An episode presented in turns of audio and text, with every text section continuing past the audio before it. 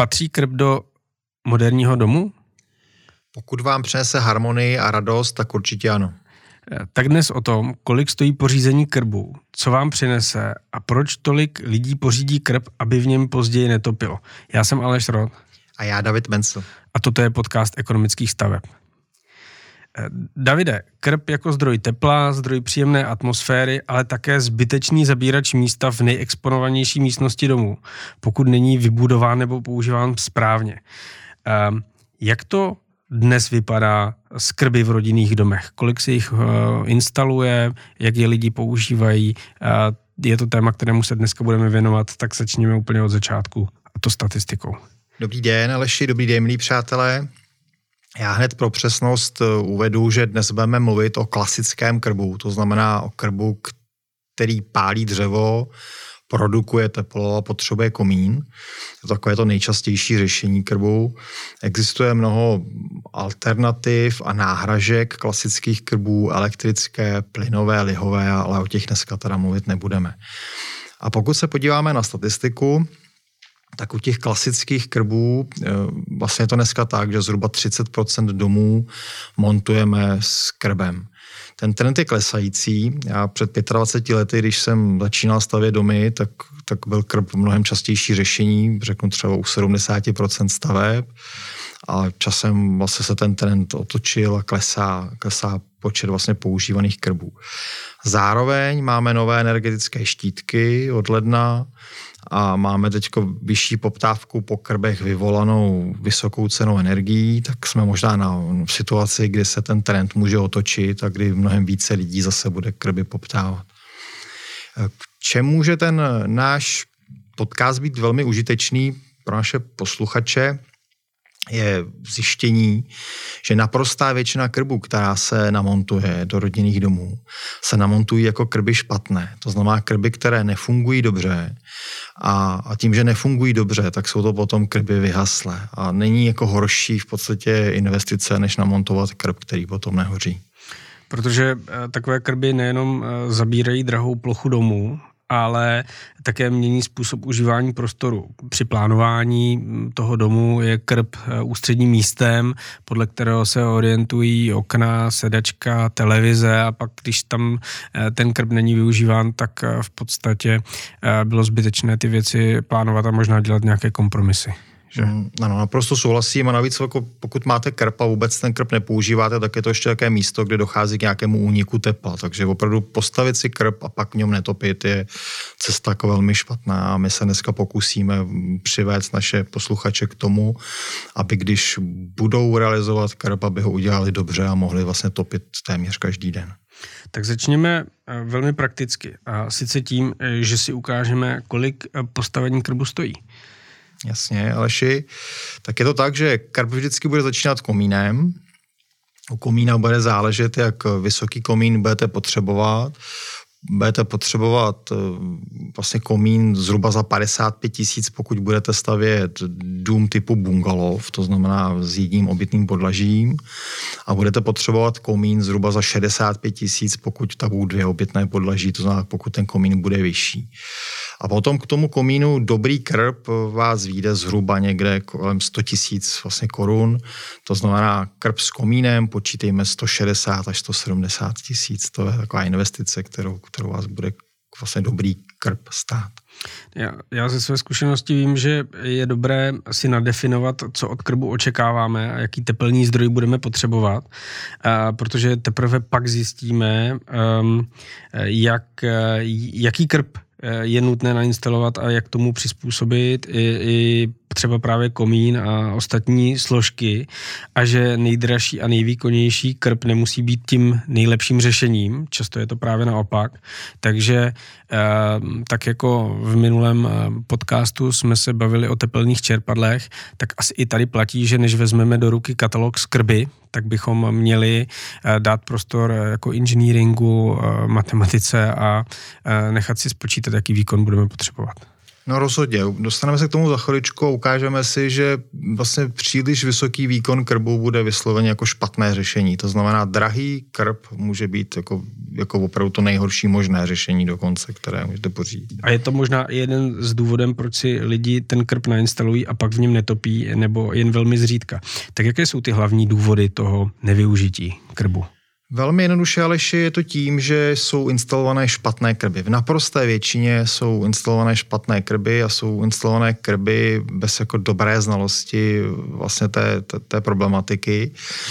Zeptám se, Aleši, vy máte ve svém domě krb, topíte? M- máme krb a topíme poměrně často a to i navzdory radám a poradám samozvaných odborníků, kteří mě od toho zrazovali, říkali, že topit určitě nebudu a že to s malými dětmi nejde, protože se eh, popálí o sklo a tak dále.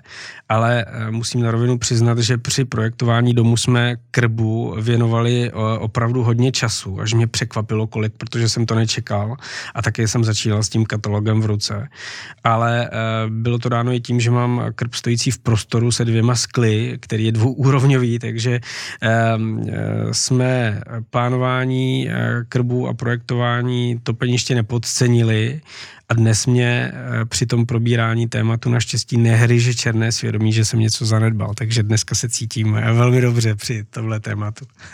Jste, jste požehnaný klient stavební firmy, musím říct. A vysvětlím vlastně, kde je úskalý krbů a proč tolik krbů vlastně funguje velmi špatně.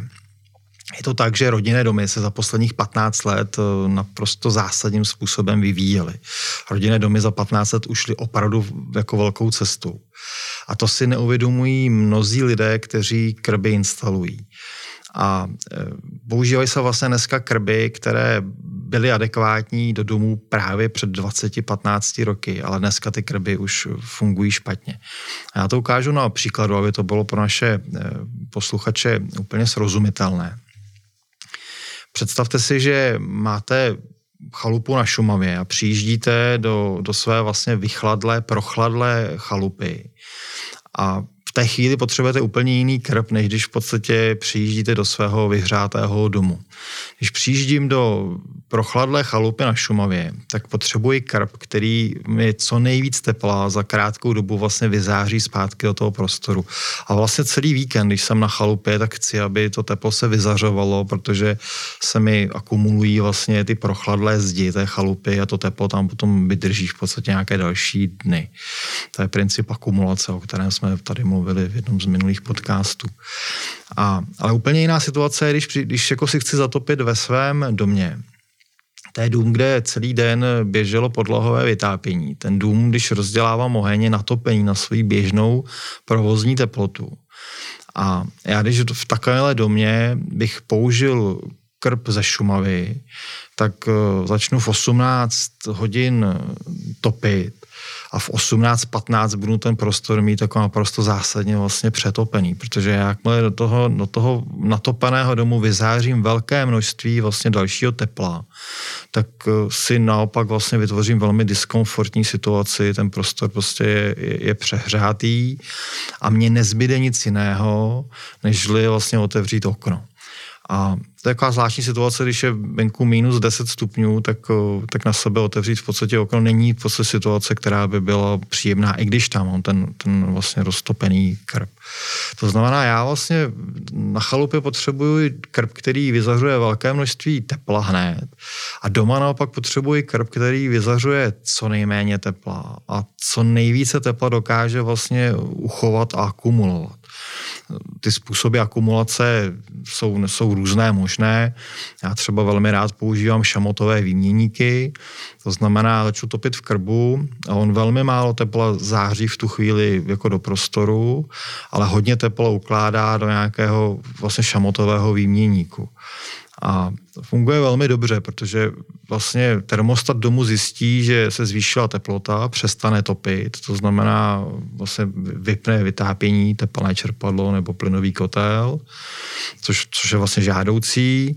Já si užiju svůj čas u krbu, šamotový výměník se natopí, zůstane nahřátý na nějakých, řeknu, 80 stupňů a jakmile ta teplota v domě začne klesat, tak ten šamotový vnění začne vyzařovat teplo zase zpátky. To znamená, já druhý den ráno jdu do, do práce a ten šamotový vněník mi vrací vlastně teplo do domu, ohřává mi prostor a, a takhle to vlastně běží celé dopoledne. To znamená, tam, tam potom dochází k nějaké úspoře tepla, dochází tam k situaci, kdy topím a nesnižuju si vlastně komfort tím, že bych si ten prostor přetopil.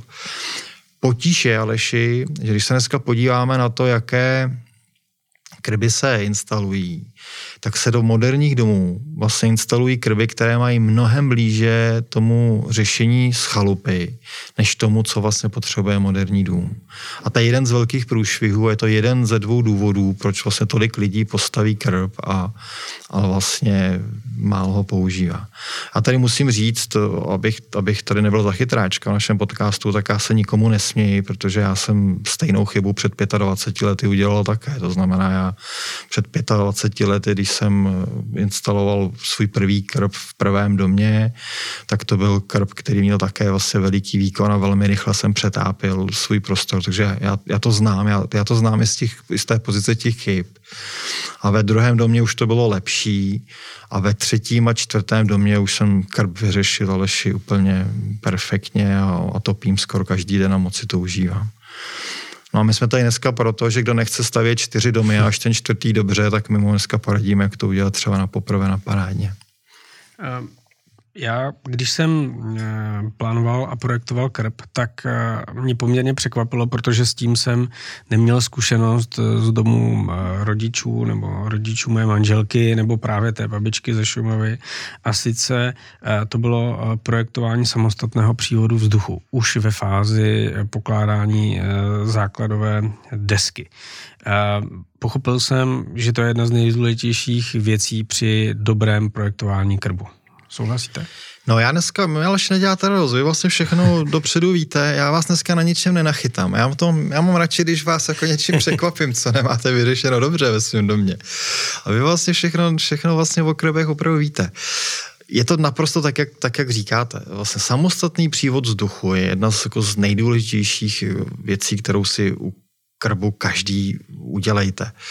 Je to tak, že zase domy jsou dneska jiné, domy jsou dneska velmi utěsněné, to znamená, do toho domu neproudí, neprotahuje kolem oken žádný v podstatě vzduch, který byste nechtěli. A vy, když byste neměl eh, vlastně přívod vzduchu pod své topeniště v krbu, tak uděláte to, že velmi rychle spálíte kyslík v místnosti, vlastně, kde jste, kde topíte. A když si spálíte kyslík, tak zase ztratíte jako komfort a zase vám nezbyde nic jiného, než otevřít okno. A to, když je venku minus 10, a to už můžeme si říct oba společně, tak větrat v tu chvíli není příjemné. Prostě to, to je věc, která, kterou nechcete. To znamená vy, abyste si tomuhle zabránil, tak v základové desce pod to budoucí topeniště přivedete trubku s čerstvým vzduchem a e, je to, funguje to potom tak, že si velmi tím podporujete hoření, protože vám vlastně běží čerstvý vzduch jako rovnou vlastně pod oheň a, a vznikne vlastně tah do komína a ta věc funguje dobře. Když přivedete si čerstvý vzduch vlastně po topeniště, tak dejte jenom pozor, ať vám do trubky neteče voda, to se, se, se řadě lidem stává, ať vám taky trubkou neběhají myši do domu a to jsou věci, které vyřídíte velmi, velmi jednoduše. Já tady ještě jeden svůj tip, vlastně na to, na to na ten přívod vzduchu můžete přidat malý počítač, můžete přidat jednotku, která vám reguluje množství toho vzduchu, který přichází po topeniště. Já používám řízení vlastně od českého výrobce Timepex. Ten si měří teplotu vlastně přímo přímo v tom krbu, to znamená podle teploty krbu, on, on ví, v jaké fázi hoření se nacházíte a podle toho vám reguluje množství vzduchu. To znamená na začátku samozřejmě, když potřebujete krb rozhořet, vám toho vzduchu dává hodně, ale potom, když už ví, že ta teplota se dostala do nějakého cyklu, tak vám zase naopak ubere množství vzduchu, aby, ten, aby to dřevo vám vlastně neschořelo úplně, úplně hned rychle, abyste si to dobu užil rychle a zase, abyste vlastně regulovali to množství tepla, které dostáváte z krbu, protože pořád platí, vy u toho rodinného domu moderního nechcete, aby toho tepla šlo vlastně za krátký čas úplně vlastně jako hodně. Aha, tak vidíte, je to tady, um, počítačem řízená klapka vzduchu, uh, to nemám, dá se to namontovat zpětně? Dá se to namontovat zpětně, ale ještě. tak dobrý. A co další je důležité dodržet, aby krb dobře fungoval? Těch věcí je hodně. Uh, druhá, druhý vlastně jako důvod, proč neradi vlastně klienti topí, když mají svůj krb v domě, je, že nemají radost z toho, že se jim začoudí sklo, že musí vlastně svůj krb čistit. Nemají rádi, nemají rádi rodiny takový ten poměr, kdy dvě hodiny sedíte u krbu a půl hodiny potom ten krb čistíte. A co oni neví, že oni krb čistit nemusí, stačí, když se namontují krb, který bude mít eh, správné hoření. A pak není nutné vlastně krb pořád dokola čistit. Já třeba u sebe čistím sklo zhruba po 60 cyklech hoření, což je pro mnohé lidi nepředstavitelné, protože já znám opravdu hodně lidí, kteří po každém jednom zatopení musí prostě jít a vyčistit krb. Tak aby nám, abyste nemuseli čistit krb, tak aby vám krb dobře hořel, tak jsou tři takové oblasti, které je, nutné dodržet. Za prvé je důležité mít topeniště tak velké, jaký máte oheň. To je naprosto nejčastější chyba, kterou Aleši uvidíte u většiny svých kamarádů, kam přijedete. Kam přijedete, tak uvidíte vlastně velikánské širokouhlé krby, kde uprostřed je malý, malý oheň a všude kolo je spousta vlastně volného prostoru. A to je, to je velký průšvih. Ten průšvih, ještě aby jsme rozuměli, vzniká vlastně už na klasickém sporu architekta, který chce široký panoramatický krb a kamnáře, který zase chce, aby krb hořel. Jo? Architekti mají rádi takové ty, takové ty opravdu široké, velikánské krby, ale oni nefungují. Já sám se svými, já, já musí, často jsem rozočí mezi architekty svými a kamnáři. Musí jsou to vždycky hádky opravdu až na krev, teda, protože obě tyhle skupiny hrozně neradi ustupují ze svých, ze svých pozic. Každopádně je to tak, když uděláte veliký, širokouhlý krb, tak nebude nikdy hořet dobře. Je to proto, že jakmile vedle toho ohně, vedle toho ohniště zůstává volný prostor, tak v tom prostoru dochází k míchání vlastně toho úplně horkého a ochlazeného vzduchu, ochlazeného přes vlastně kontakt se sklem. A právě ten ochlazený vzduch a ten, ten kontakt se sklem způsobuje vlastně ty saze na skle, které potom musíte čistit. Vy potřebujete přesný opak. Vy potřebujete mnohem menší ohniště, než jste si na začátku mysleli. Potřebujete malé ohniště také, protože chcete vlastně malý okamžitý výkon vlastně topení. Potřebujete překvapivě malá skleněná dvířka. S tím já jsem se sám musel trošku jako srovnávat. Já jsem taky na začátku hmm. jako esteticky měl rád takové ty obrovské velké skla a nakonec jsem zjistil, že ty malá dvířka mi dávají stejnou radost z ohně jako to velké sklo a, a lépe hoří.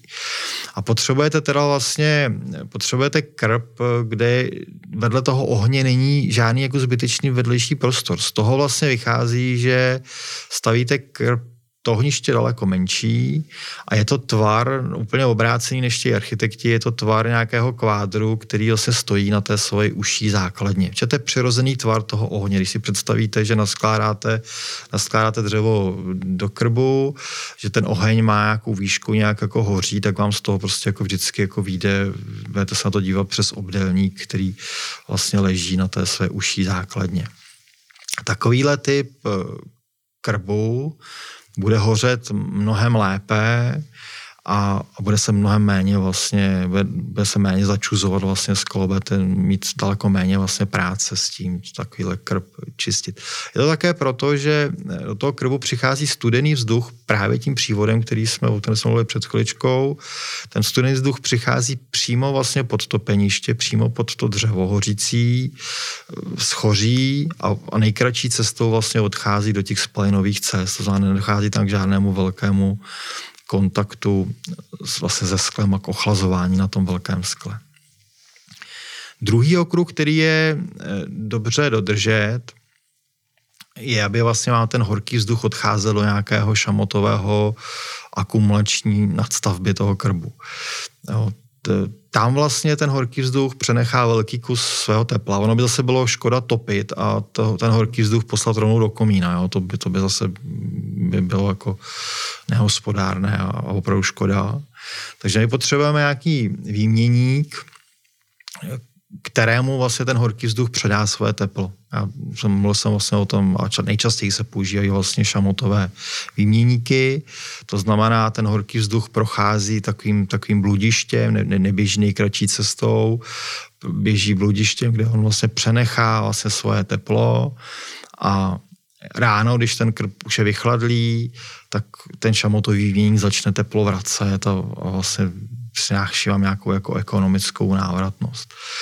No a za třetí, aby vše fungovalo dobře, tak eh, potřebujete ve svém krbu správně topit. A to je zase taková úžasná věc, že je naprostou realitou, že většina lidí netopí dobře. No, to, je, to je pro mě naprosto zajímavé. Já jenom tak v rychlosti napovím, jak by mělo vlastně dobré topení vypadat dřevo, které přikládáte, by vždycky mělo být rozčtvrcené. To znamená, nikdy netopte celými kulatými kusy dřeva. Kulaté kusy dřeva mnohem hůře hoří, daleko víc kouří, v podstatě zase si tím jako začernáte sklo. Nikdy nepřikládejte v průběhu. To byla, to byla moje veliká bolest já jsem miloval takovou tu situaci, kdy sedím u krbu, popím víno a každou chviličku si přihodím jako polínko do krbu. Tak to, když potom viděl vlastně můj, můj kamnář, tak měl chuť mě přetáhnout opravdu klackem. Takhle se vlastně vůbec jako nesmí přitápět. Je to vlastně tak, že pokaždé, když otevřete krb, tak utrhnete tak do komína, pustíte do krbu mnohem víc kyslíku, než tam v tu chvíli má být. A zase vlastně jako kazíme to správné hoření, které v tu chvíli probíhá. Tady je důležité, málo kdo ví, každý krb je spočítaný na svoji správnou dávku dřeva. To znamená, každý krb má nějakou správnou dávku dřeva, kterou byste do toho krbu měli na začátku topení naložit úplně nejčastěji, koukal jsem do tabulek Aleši, tak nejčastěji mm. se dělají krby na 3,5 kg dřeva. S okolností jsem zjistil, že můj je na 3,5 kg dřeva. A je to tak, že vlastně naložím 3,5 kg dřeva, spálím, až když vlastně už tam nedochází k žádnému hoření, už jsou tam jenom žhavé uhlíky, tak v tu chvíli otevřu krb, naložím znovu 3,5 kg a pak ještě třeba jeden poloviční nášup, to ještě tak, že každý krb je konstruovaný jinak na nějakou dávku dřeva a také na nějaké maximální množství dřeva, kterou může jako stopit. Také málo kdo ví, vlastně spousta hmm. lidí topí celý den v krbu, ale vlastně tím to zařízení ničí tak eh, zase třeba můj krb je nastavený na dvě a půl dávky. To znamená dávka dřeva 3,5 kilogramu a dvě a půl dávky je vlastně na, na, na to je konstruovaný. To je správná vlastně množství dřeva, které můžu spálit za den. A to vlastně také vymezuje čas, jako když jsem u toho krbu. A poslední, co poradím k tomu topení, to je, to je trik starých kamnářů. My jsme se pioníru, já v pioníru, vy asi ve skautu, Aleši, tak my jsme se jako učili, když jsme rozdělávali oheň, tak jsme se učili zatápět od spodu. To znamená, dolů jsme dali vlastně třísky na to větší kusy dřeva, nahoře největší. Mnoho lidí takhle topí i ve svém krbu ono to vlastně funguje špatně, protože ono, ono dojde na začátku k velkému splanutí, k rychlému vyhoření vlastně té první dávky kyslíku, ale v tom krbu ještě není tah, on tam ještě nefunguje to proudění vlastně do komína, takže se ten velký roz, roz, rozběhnutý oheň se začne dusit nedostatkem kyslíku a zase vám začne začuzovat sklo. A moje rada je otočte to položte dolů vlastně ty největší kusy dřeva, pak menší, nahoru třísky a podpalováč a začněte vlastně svůj oheň z vrchu. Je to takové velmi, je to velmi nepřirozené, musím říct, ale funguje to fakt jako skvěle. A to počáteční hoření je mnohem pomalejší, ten krb se rozjíždí vlastně mnohem pomalejš. Tím ale, jak se rozjíždí pomalejš, tak, tak má vlastně čas ohřát, vzduch má čas postupně ohřívat vlastně komín a tím získává tah. A tím vám krb vlastně nekouří, nebo vůbec nekouří. No, já musím říct, že tímhle jsem vyzradil trik kamnářů, jeden z nejtajnějších triků kamnářů, který za to možná strestá. Jo. Tak kdybych příště nepřišel na natáčení, tak jsem někde ve sklepě zavřený a kamnáři mě mučí. No a rada poslední, kterou dám k, vlastně k topení, začněte vždycky ohřátým dřevem. Jo, to znamená prvé zatápění já vždycky dělám s dřevem, které mám v domě ohřáté, protože to studené dřevo zvenku má na sobě i nějakou vlhkost a tím zase v podstatě v tom, tento studené dřevo v krbu zase víc čoudí. U toho druhého dřeva, u toho druhého přikládání už to potom jako není problém, protože ten krb už je opravdu rozehřátý a to dřevo vlastně zbaví vlhka okamžitě.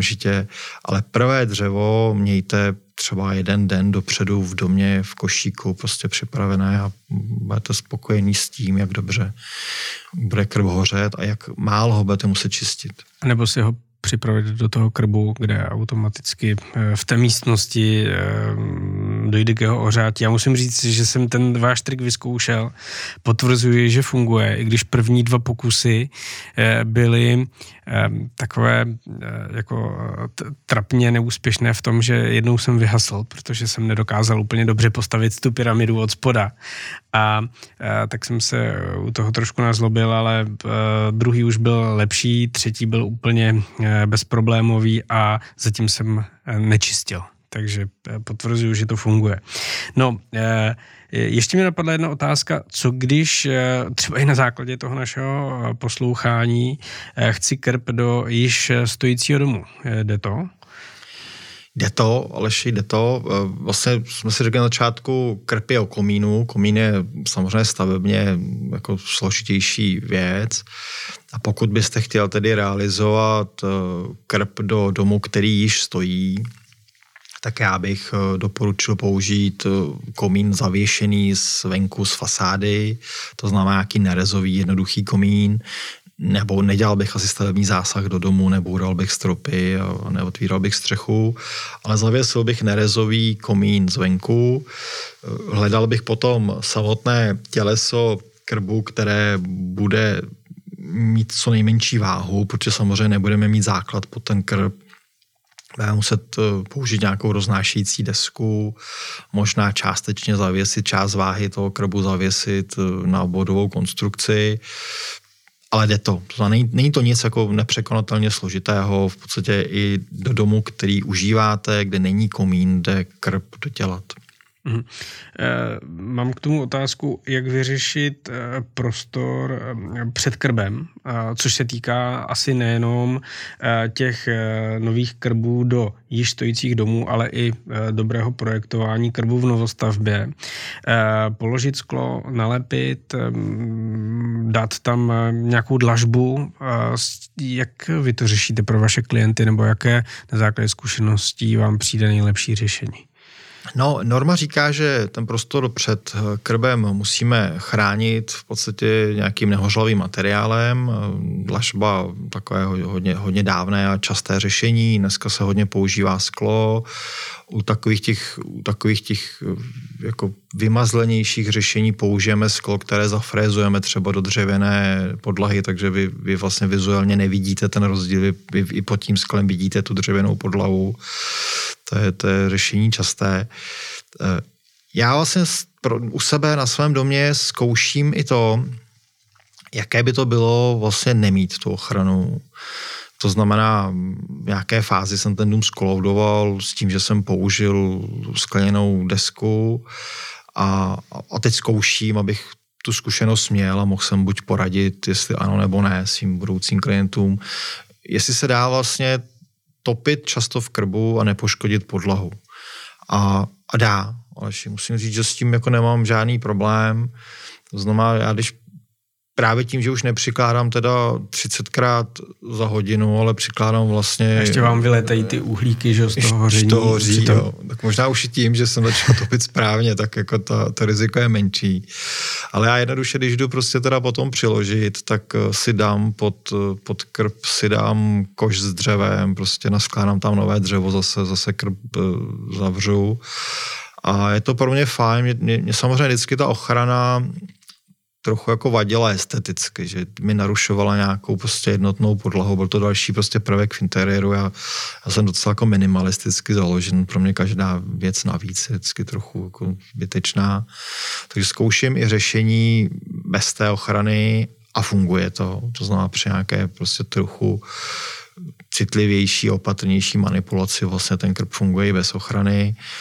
Zároveň ale rovnou říkám, norma říká, že by tam prostě ta skleněná deska měla být a udělat nějakou tenkou skleněnou desku s, vlastně se sraženou hranou, tak aby prostě jste se o ní neporanili. Řešení vlastně velmi jednoduché a funkční.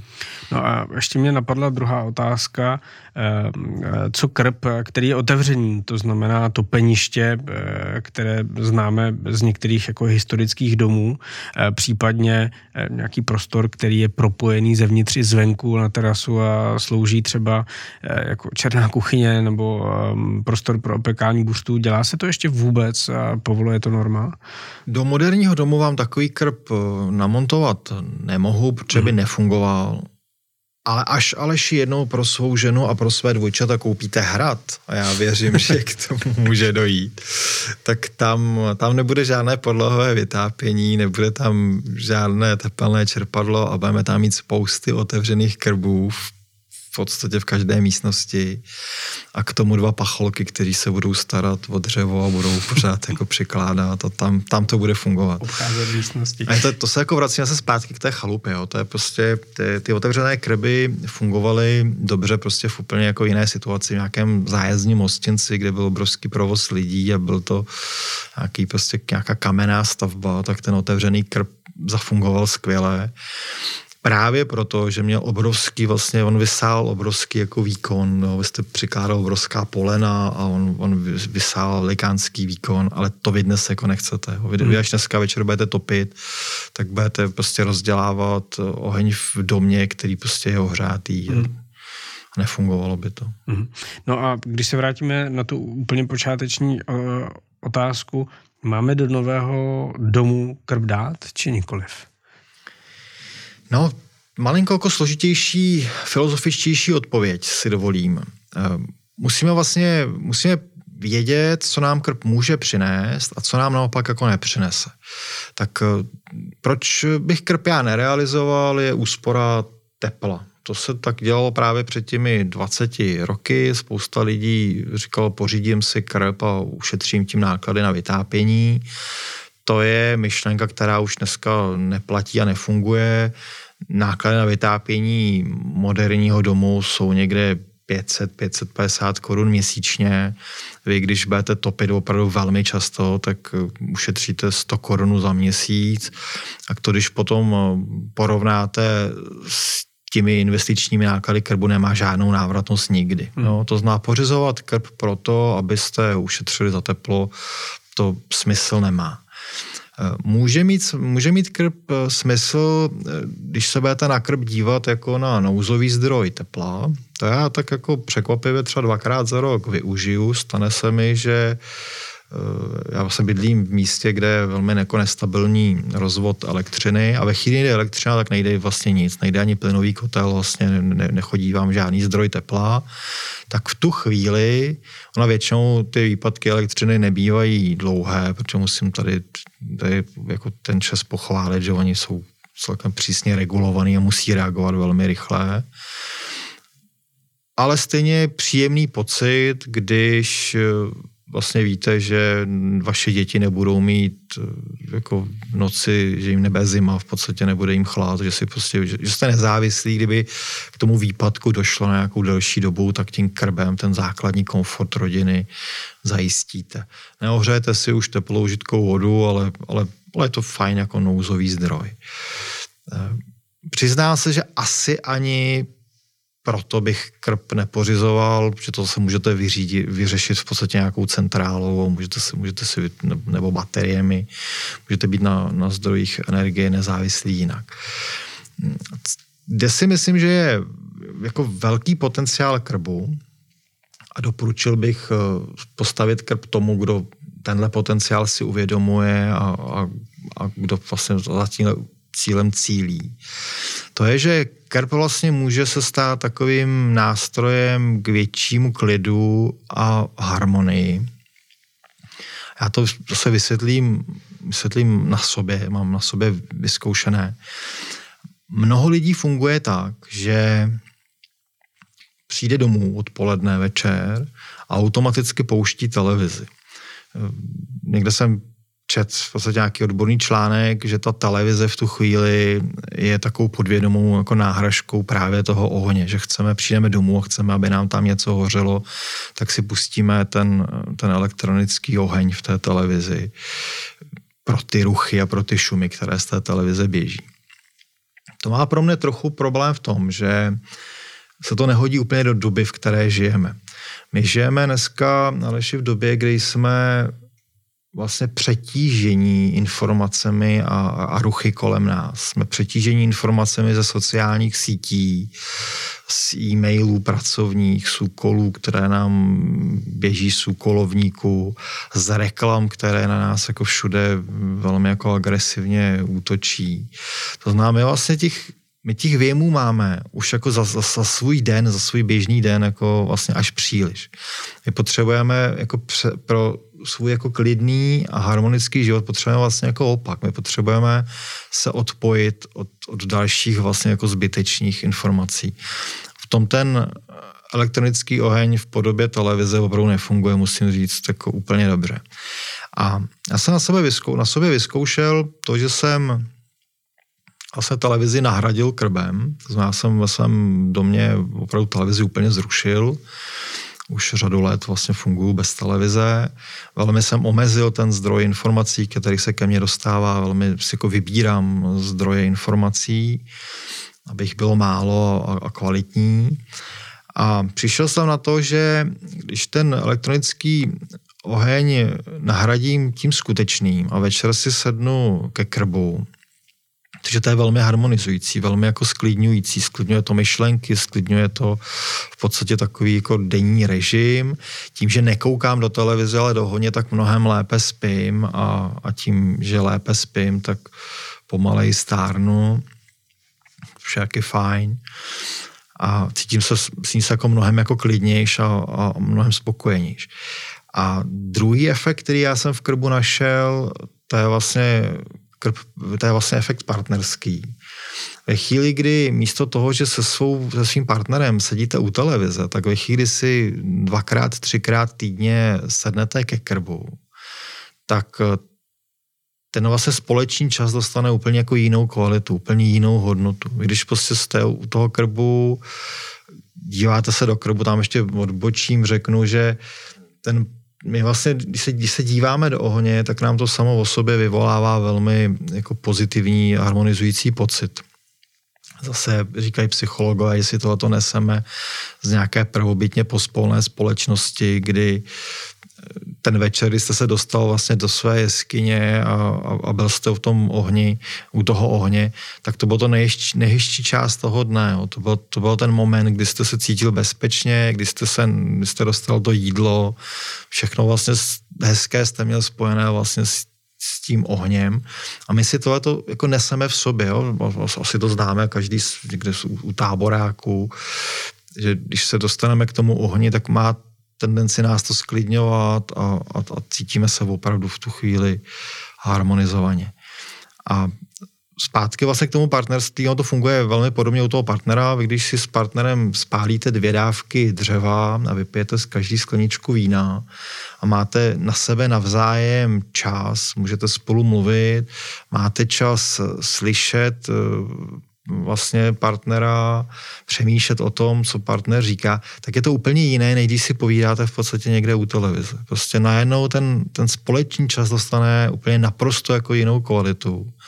A tím, že váš společný čas dostane úplně jinou kvalitu, tak dostává úplně jinou kvalitu i ten vztah. A tohle, Aleši, tohle nejsou teorie z knížek. Já takhle žiju, mám to jako vyzkoušené a, a prostě jako nevyměnil bych za nic na světě.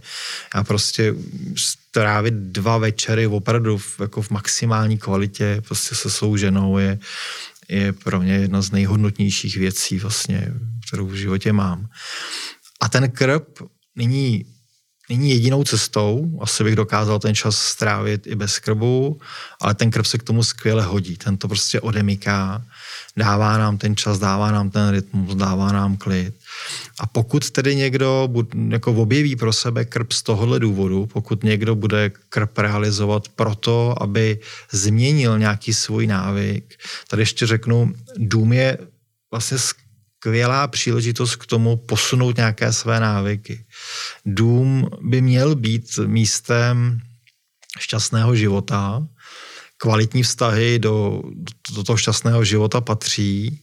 A když někdo staví dům, tak to, to se přímo nabízí se zamyslet, jestli některé, některé své návyky životní trochu v podstatě neposunout, nezměnit a nedostat víc štěstí do svého života. Jo? Právě tím, že místo na televizi koukám jako do krbu a cítím se fakt dobře, poslouchám dobrou muziku, povídám si se svou ženou nebo si třeba někdy jindy u toho krbu čtu knížku. Všechno to mi jako naplňuje radostí. To znamená, když někdo staví dům, tak eh, má dobrou příležitost přemýšlet o tom, jestli nezměnit, nezměnit něco ve svém životě a nedostat šťastnější, šťastnější, spokojenější život. A ten krb k tomu může pomoct.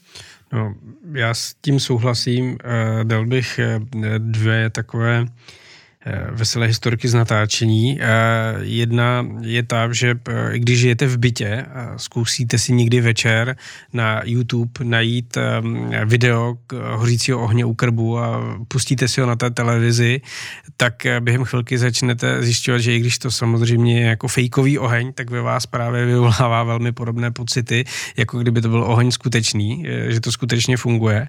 A mluvím o tom proto, protože si mi jeden člověk v Americe eh, říkal, eh, že eh, dělal takový experiment se svým bratrem, tuším, který má v New Yorku kavárnu.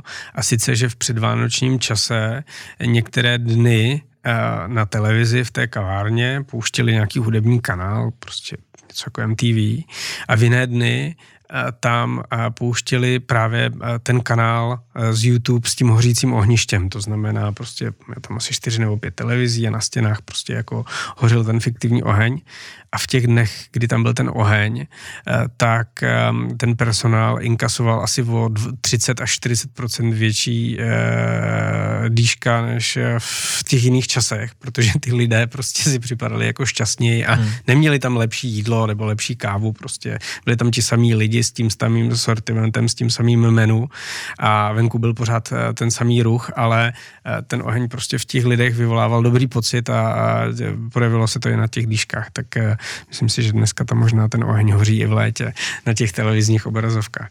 Nicméně eh, já bych eh, možná ještě eh, krátce nakousl jedno téma, ke kterému se nepochybně vrátíme v některém z příštích dílů a to je, jak skladovat dřevo a kde ho skladovat a kolik ho skladovat, protože to je velmi časté úskalí funkčního používání krbu a dost často si tam právě eh, neseme ty špatné návyky z minulosti, kdy bylo eh, dřevo ústředním zdrojem tepla a tím pádem eh, jsme byli všichni zvyklí na ty obrovské dřevníky na pozemku, které se každou zimu nebo v létě doplňovaly, aby na zimu byly plné. Um, jak se vydíváte na to vhodné skladování dřeva a vůbec s tím spojené jako náklady? No ale naši tatínkové nás nepochválí, když, když řekneme pravdu, ale je to tak teda, že já dřevo kupuju nařezané a načtvrcené naši, naši tatínkové by si asi představovali, že vyrazíme s pilou a, a budeme řezat a řezat celé léto. A moje zkušenost je taková, že je všude spousty dobrých zdrojů, kde za dobré peníze vlastně koupíte kvalitní suché dřevo, vlastně nařezané na, na tu správnou délku, která se vám vejde do krbu a naštvrcené. Vyberete si v podstatě paletku podle té velikosti, tak jak často topíte, nemá cenu nakupovat si dřevo na několik let dopředu, naopak, prostě maximálně na rok, ale spíš klidně jako dvakrát za rok, prostě si dojet prostě pro dřevo.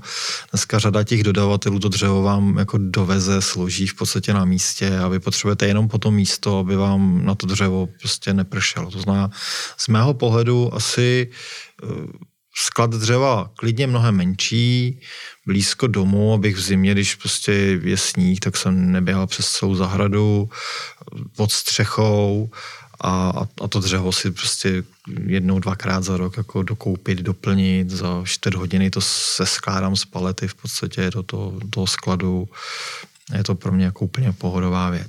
Tím zase samozřejmě nechci říct, že nemůže někdo najít radost v tom, říct si motorovou pilu, domluvit se se svým sousedem, majitelem lesa, tam si v podstatě něco nařezat, jako proč by ne. Nebo si nechat přes kulatinu a řezat a štípat. Řezat a štípat, no, nebo taky tak, no. Já jsem teda, já, já radši u toho krbu sedím s tím vínem, než s tou motorovou pilou, ale každý jsme v tomhle jiný, tak každý by měl najít tu svoji cestu. Pokud bychom si eh, ten dnešní díl měli zrekapitulovat, eh, tak by to vypadalo asi nějak následovně. Stavíte-li krb do svého domu, postavte jiný, než byste si stavěli na chalupě eh, na Šumavě, kam jezdíte na zimní prázdniny za lyžováním. Postavte si krb, který má málo tepla, eh, který málo tepla hned vyzařuje do prostoru a naopak hodně tepla akumuluje a uvolňuje postupně.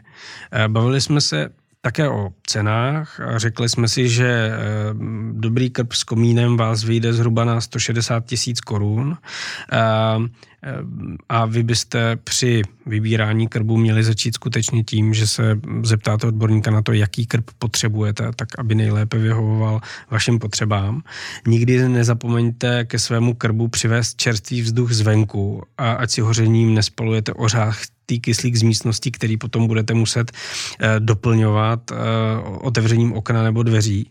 Eh, chcete-li krb, který funguje, tak vám dobře poradí spíše kamnář, nežli architekt.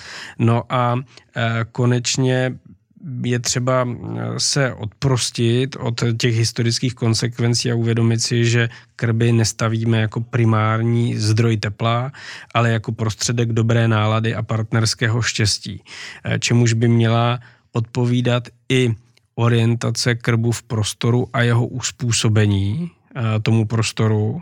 Eh, přecházíme do doby, kdy eh, tu velkou placatou televizi jako jediný zdroj zábavy proměňují chytré mobilní telefony, tablety a další přenosná zařízení, takže i na to je dobře při tom plánování myslet. Stejně jako na to, že když ten krb postavíte špatně a nebudete ho používat, tak jste si tím dost pravděpodobně rozhodili kompozici toho prostoru, který by se dal uspořádat jinak a, a lépe a funkčněji. Takže e, z mé zkušenosti říkám, rozhodně nepodceňujte plánování krbu a umístění krbu, pokud si ho chcete do svého domu um, postavit. Naprosto souhlasím. Za mě se sluší poděkovat kamarádovi a elitnímu kamnáři Honzovi Šourkovi z společnosti Krby Mato, který vlastně o krbech mě všechno naučil. On mi o krbech všechno naučil v době, kdy už jsem stavil spousty domů a myslel jsem si jako každý stavitel, že všemu rozumím a vlastně jsem zjistil, že, že nerozumím. A to je právě to, proč má smysl o krbu mluvit s někým, kdo je opravdu specialista na krby, protože ty obecné informace vlastně čas často nejsou jako úplně dokonalé a krb si zaslouží mít opravdu úplně dokonalou znalost a dokonalou informaci a pak dostanete řešení, které vás bude těšit. A já Aleši do popisu našeho podcastu dám odkaz na svůj blog, v kterém natočím video, jak právě topit ze zhora, protože to je velmi jako neobvyklé a ukážu, jak to funguje mnohem lépe, než rozdělávat oheň ze spoda. Prozradím teda to tajemství těch kamnářů opravdu echt dokonale, ať už teda tak, tak už. Chce to grif, ale jak jsem říkal, eh, funguje to. Eh, já jsem rád, že jste s námi zase o trošku moudřejší, protože o tom náš podcast je. A eh, my vám děkujeme za pozitivní zpětnou vazbu, která přichází o, i od lidí, kteří nejsou našimi rodinnými příslušníky, což je vždycky fajn. My budeme i nadále rádi za vaše podněty a komentáře, které můžete psát na e-mailovou adresu podcast zavináč ekonomické stavby CZ nebo nám tu zpětnou vazbu dávat skrze sociální sítě, kde můžete nalézt odkazy jak na tento podcast, tak i na předchozí podcasty, které nestárnou a můžete si je naposlouchat třeba i zpětně. Tak zase příště se těším na pozornost. Budeme probírat zajímavé téma a sice mýty a fakta výstavby rodinných domů, na co už se teďka těším. Přeji hezký den. Mějte se hezky a hodně topte. Naschledanou.